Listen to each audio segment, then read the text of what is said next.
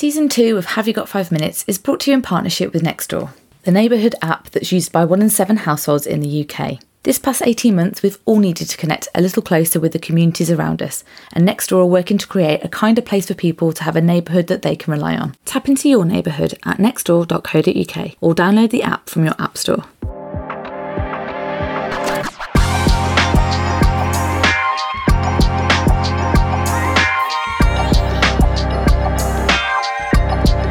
Hello, I'm Rebecca Roberts. Hi, I'm Harriet Small. Welcome to Have You Got Five Minutes, the PR, comms, and marketing podcast. Answering things you'd normally have asked about at an event or while making a brew in the office.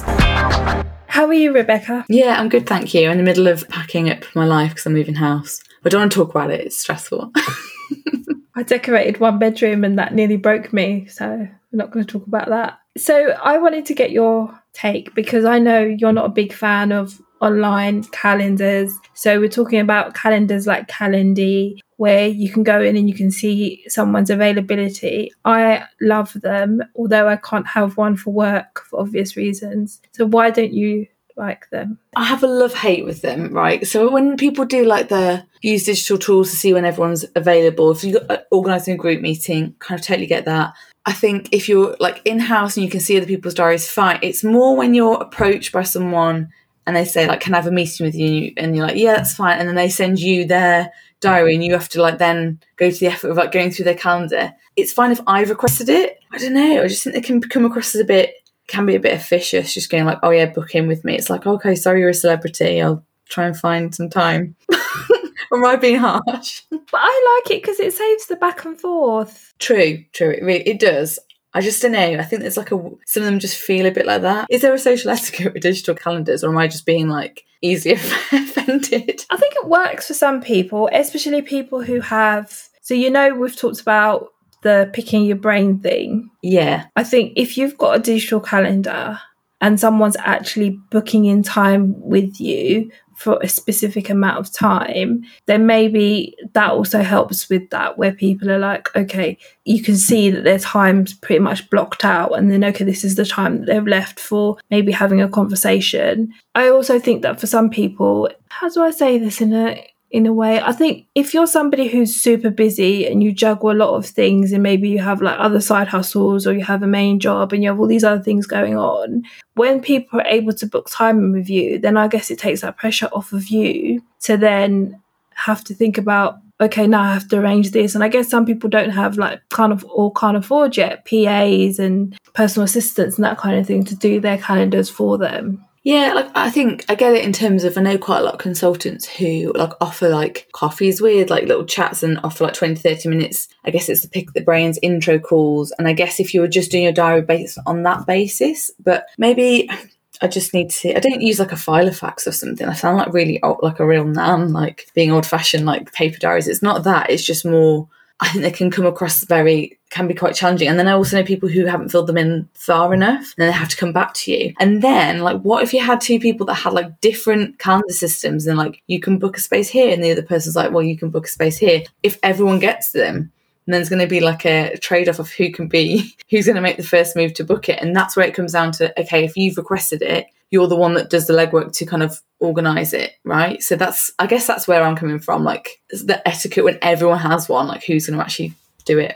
I think the only other thing that I struggle with with them is the logistical side of it. So some people have set it up so it automatically creates a Zoom link. And the problem is, say for example, we were inviting someone on this podcast and we use a completely different platform. We then can't go in and put the link sometimes, and then it caused a lot of confusion. So you just have to be super organized with what you book on them and think about okay, has it created its own link? How do I put in the right information so the person's in the right place at the right time? Yeah, and I know like a lot of people really link these up to like HubSpot or your website or ways that you can kind of create like business leads through them. And that's a level of organization that I admire. And like maybe if I get like a virtual assistant one day, I would love that and to organize me because you know what I'm like. Harriet, you're like super organized. I'm I would say I'm quite chaotic in comparison.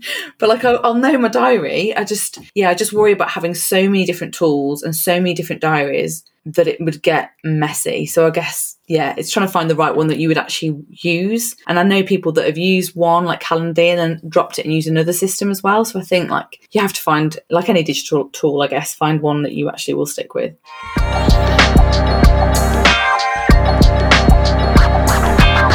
So, for our five minutes this week, we're going to talk about one of Harriet's probably favourite platforms and something I'm obviously going to be using loads now because I'm in a house move Pinterest. And we're going to be talking about how we can use that for business because you're a big fan, aren't you, H? Yes, Pinterest is my happy place. I go there when I want to be happy. I think the, the big thing about Pinterest for me is that it's one of those places where first of all, it, it's free, as in you don't have the hate and the trolling and all that horrible stuff that you have on some of the other platforms. But what I really like about it is it's a place where you can spot trends, it's really easy to use. And I guess it, it's just one of those places where you can find pretty much whatever you're looking for. One of the things I found super interesting with it is they have a special thing called Pinterest for Business and they walk you through like their ads manager, their resources, their insight, and their best practice. And they have all these like interesting creative things. And then they also have like Pinterest Academy. Yeah, like I listened to a podcast back in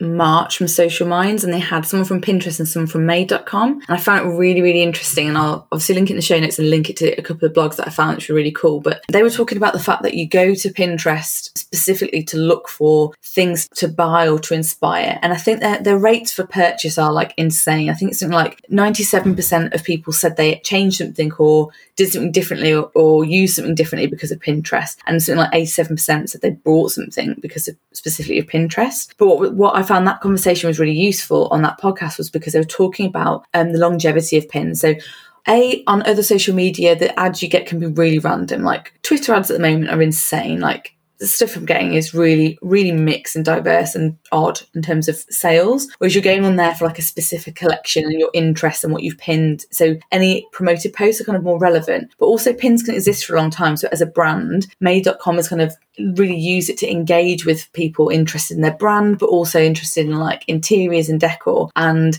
pins can last for a long time. Like a promoted tweet or an Instagram post, whatever, will kind of die quite quickly. Whereas Pinterest boards will last a lot longer. And then I did a bit of digging in prep for this, and it was like their lens feature, which is really cool. So you can now shop using your phone, like seeing something, and it'll come up with actual things you could buy. And I always felt like with Pinterest when I used it, like we're going back, well, like maybe eight years ago, when it was I was first using it, a lot of stuff was in the States, or I couldn't find things, and it was like, oh, I've fallen in love with this wallpaper, like I'll never be able to get it. And now it's just so much easier, there's so much stuff on there. And just finally, the other stuff that I found really, really interesting was who's using it. So, you know, you just think, well, if I've not got a product to sell, is it relevant? NHS have got a really good account on there with like some really good, like healthy lifestyle messages. They've grouped things into boards in terms of like COVID messaging. And it made me think about like councils, universities, like there is so much scope for brands to think more creatively on there, I think. And Man United have got a really good account as well. Yeah, I remember when I about three years ago when I was working in another council, we were doing a new waste and recycling campaign. And so we had to talk to people about what to do with your old wheelie bins. And we actually created a Pinterest board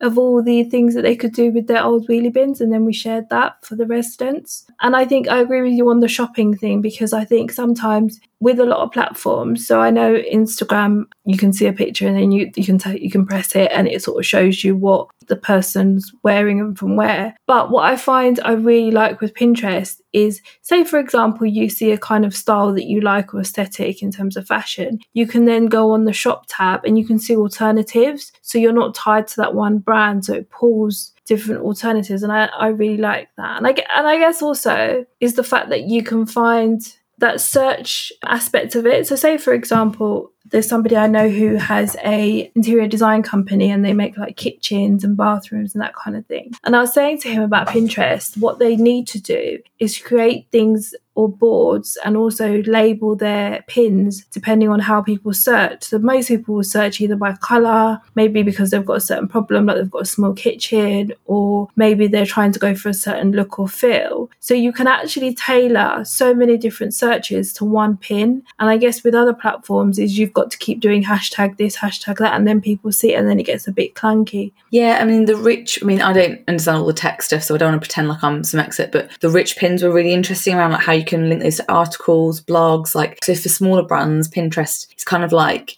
a really proactive platform to get involved in because it's a real leveler. Like you said, you don't have to be a big brand on there. But again, you can link things like availability and timescales to buy and all that kind of stuff on there. So you can kind of really detail your pins as well. And I just think like even looked at like Starbucks on there and they have like coffee recipes, they've got different boards for different drinks and like, but getting those boards to be like shared creative spaces, I think that's really key. Like made.com have used it as, and you can kind of see this through their website as well, like really engage their users to be interior design kind of experts and sharing how they've used their product. So that then leads to lots of people doing their own boards and linking to them or creating boards that your like engaged users can kind of contribute to. And like Kingston University have done lots of stuff for their fashion degrees in particular. So it's really stylish, but I think again, other universities could create sort of different kind of student hacks, that kind of stuff on there. I mean, it's predominantly a female audience on there but it is changing. And I was reading another article about how their predictions are really accurate. So Pinterest do like an annual, like this is a com- upcoming trend, and at the moment they're saying like Gen Z are searching for lots of neon stuff, in particular like bedroom LED lighting. That's like an ongoing trend. In fact, like fifty five percent uptick in what search or something like that. And again, if you were in that space, it'd be so good to like read that and really understand. And I guess it's just like you were saying at the start, it's a kind of nicer space. It doesn't feel like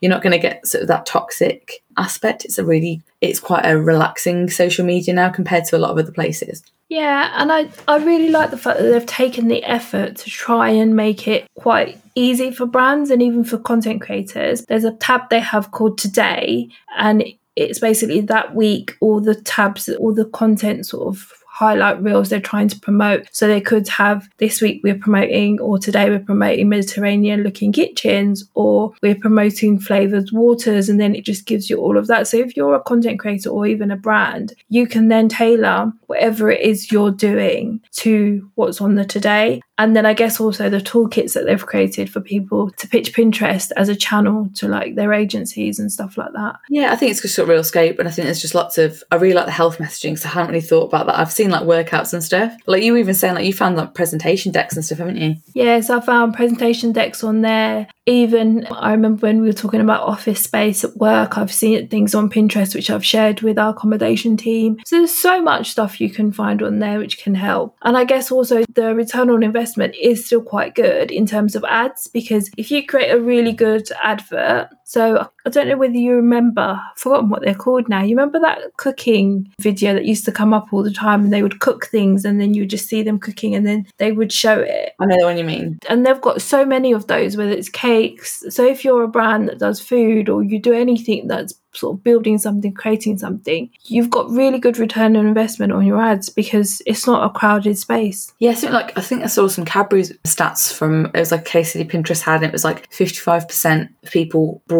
as a result of just seeing that advert because it was like for a chuck shake and they'd use their product. So again, it's just I guess it's just thinking about content you've probably already got or creating for the channels, but putting it on somewhere that people are actively looking for that kind of stuff rather than just like interrupting their normal feed. I just want to go on Pinterest now. Yeah, let's just go on Pinterest for the rest of the evening. Thanks for joining us, and everything we've mentioned will be in the show notes. We're talking about the questions and issues that matter to you, so DM us on social or get in touch with Harriet at comsovercoffee.com or myself, Rebecca, at threadandfable.com. If you enjoy the podcast, please do rate, review, subscribe so others can find us and have five minutes with us. Find us on Twitter at Rebecca Robert7 or at Harriet Smallsy.